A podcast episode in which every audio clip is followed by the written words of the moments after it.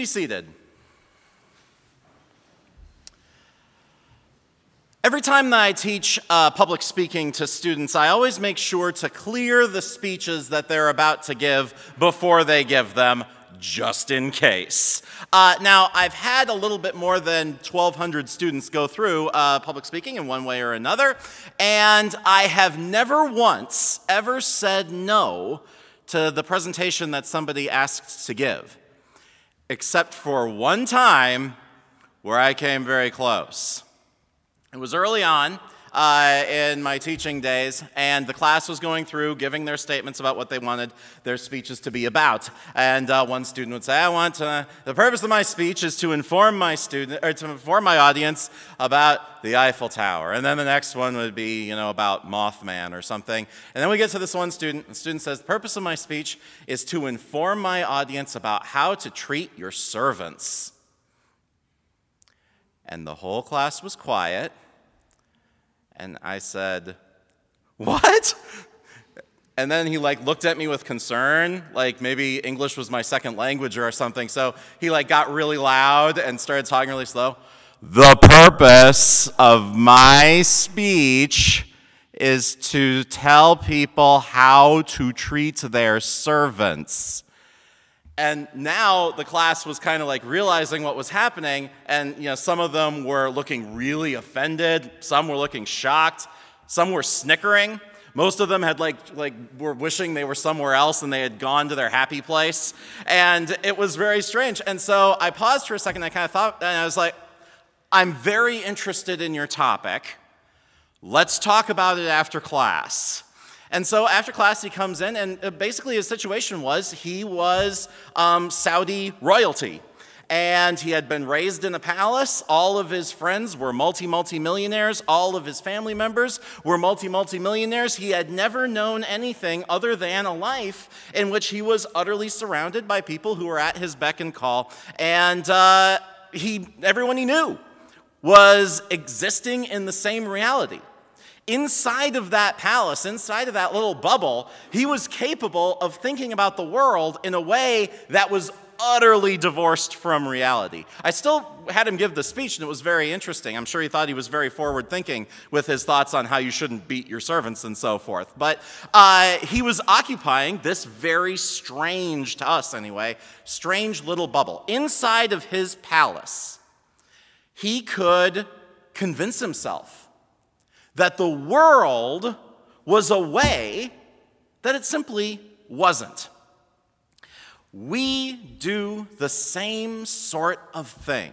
We build fortresses, palaces, castles inside of ourselves to protect things. We protect, uh, we protect things by building walls around it. And these fortresses, if they show any kind of vulnerabilities, we try to augment them. We cover up those vulnerabilities with more fortifications. And if those fortifications we fort- uh, show vulnerabilities, we, we fortify them, and so on and so forth. Paul here uses that picture of building a castle, building fortifications around something to, sh- uh, uh, uh, to talk to us about what lies we tell ourselves in order to insulate us from reality.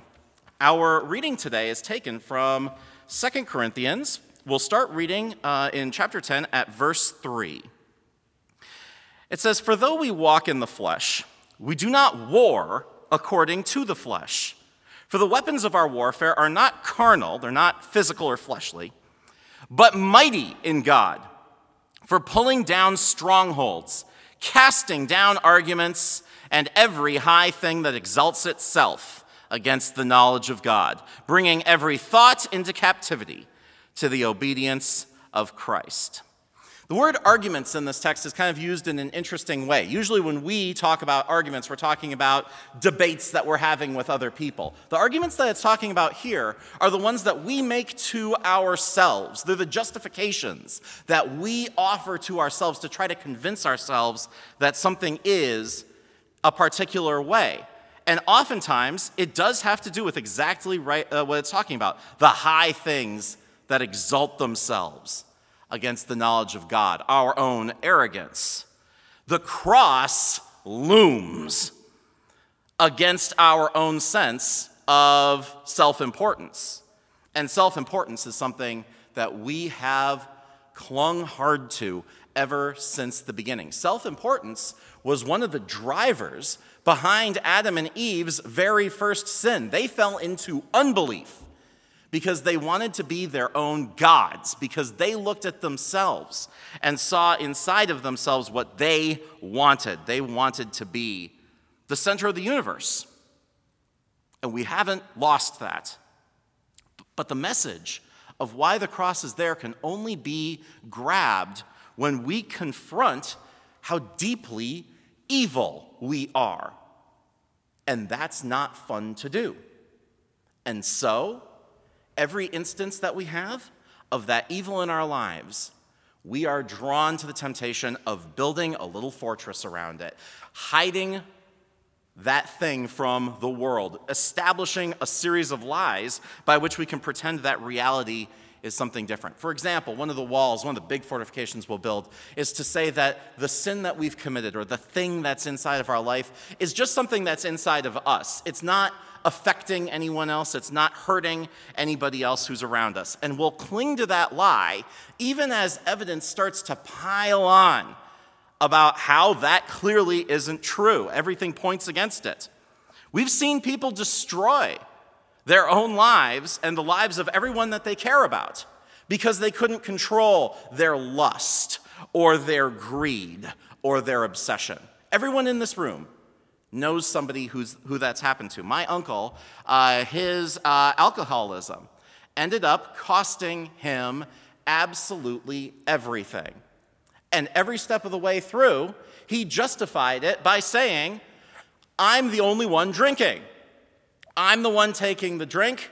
I'm the one pouring it down my throat. Any effects that are happening are happening inside of me. It's nobody else's business. It's not hurting anybody else. And he said that as he lost his job. And he drank and he said it's not hurting anybody else. And he said that as he lost his house and he drank and he said it's not hurting anybody else as he lost his wife and he drank and he said it's not hurting anybody else as it cost him his children. And he kept drinking inside of this little castle until that castle of lies that he was using to pretend that this was only about him finally collapsed on him and he, and he died in it. He drank himself to death in a delusional little castle, thinking that it was protecting him while in fact it was robbing him of absolutely everything that he had. Now we can take this story and we can take the word drunkenness out. And we can replace it with literally any sin that you can think of. And the story will work exactly as well. Our laziness isn't just about us, it harms others. Our lust isn't just about us, it harms others. Our refusal to believe the absolute best about someone else isn't just about us, it harms others.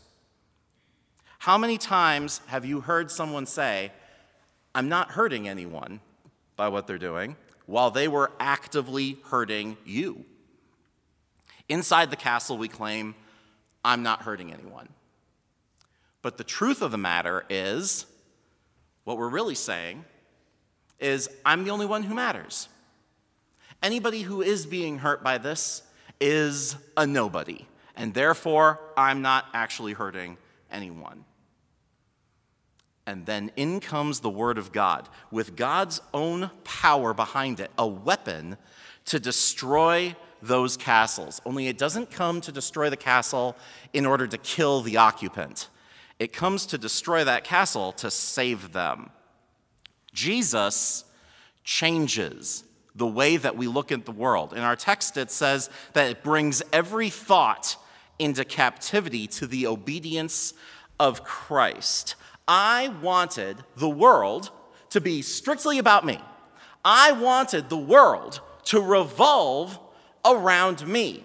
And I constructed fantasies in which that was the case. And Jesus tore that down by acting as though it were true.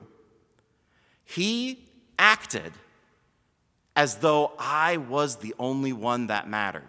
God in heaven left, became a human being for my sake, lived a life under the worst possible, uh, possible circumstances because he loved me in spite of what I was. The need for his sacrifice comes as kind of a stark shock about what the world that revolves around us would have looked like.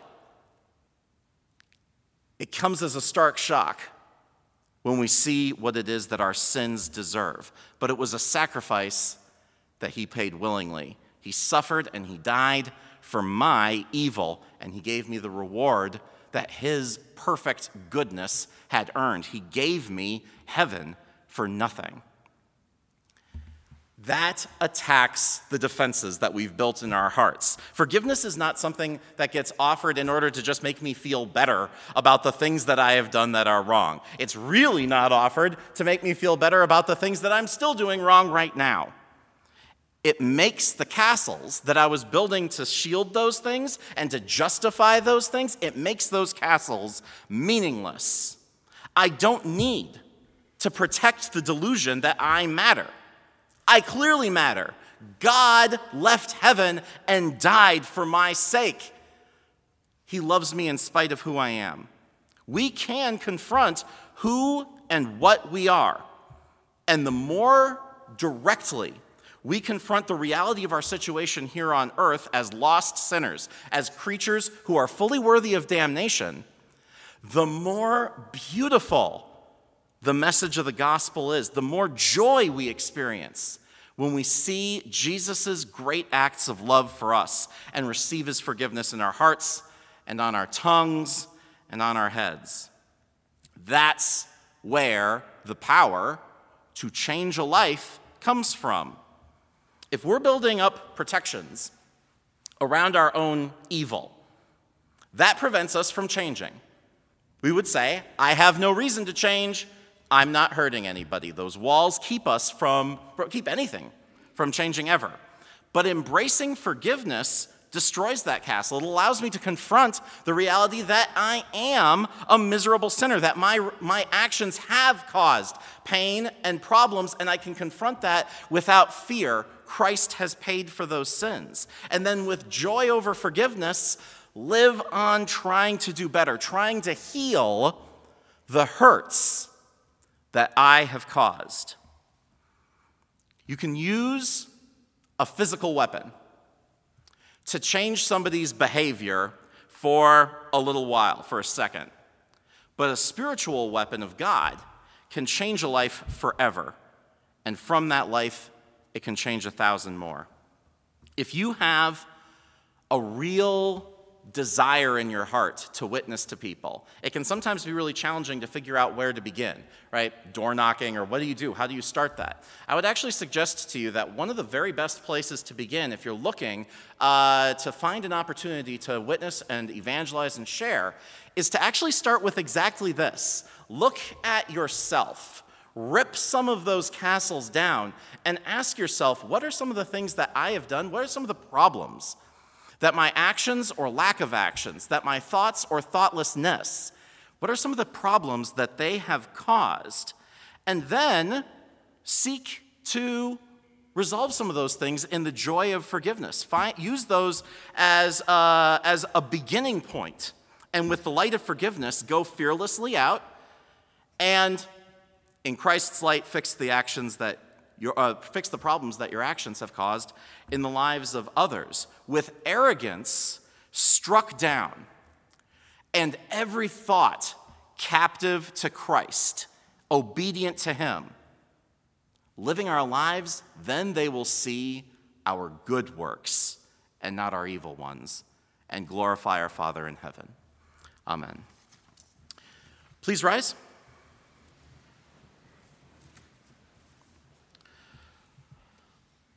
Lord God, we thank you that you have struck down in us all that is evil. We thank you that you have replaced the life that we have, uh, that we have protected so hard with a perfect one lived by you. Continuously rip down the fortifications that we build around our evil, and always reveal to us anew the light of your Son who saved us. In his name we pray. Amen.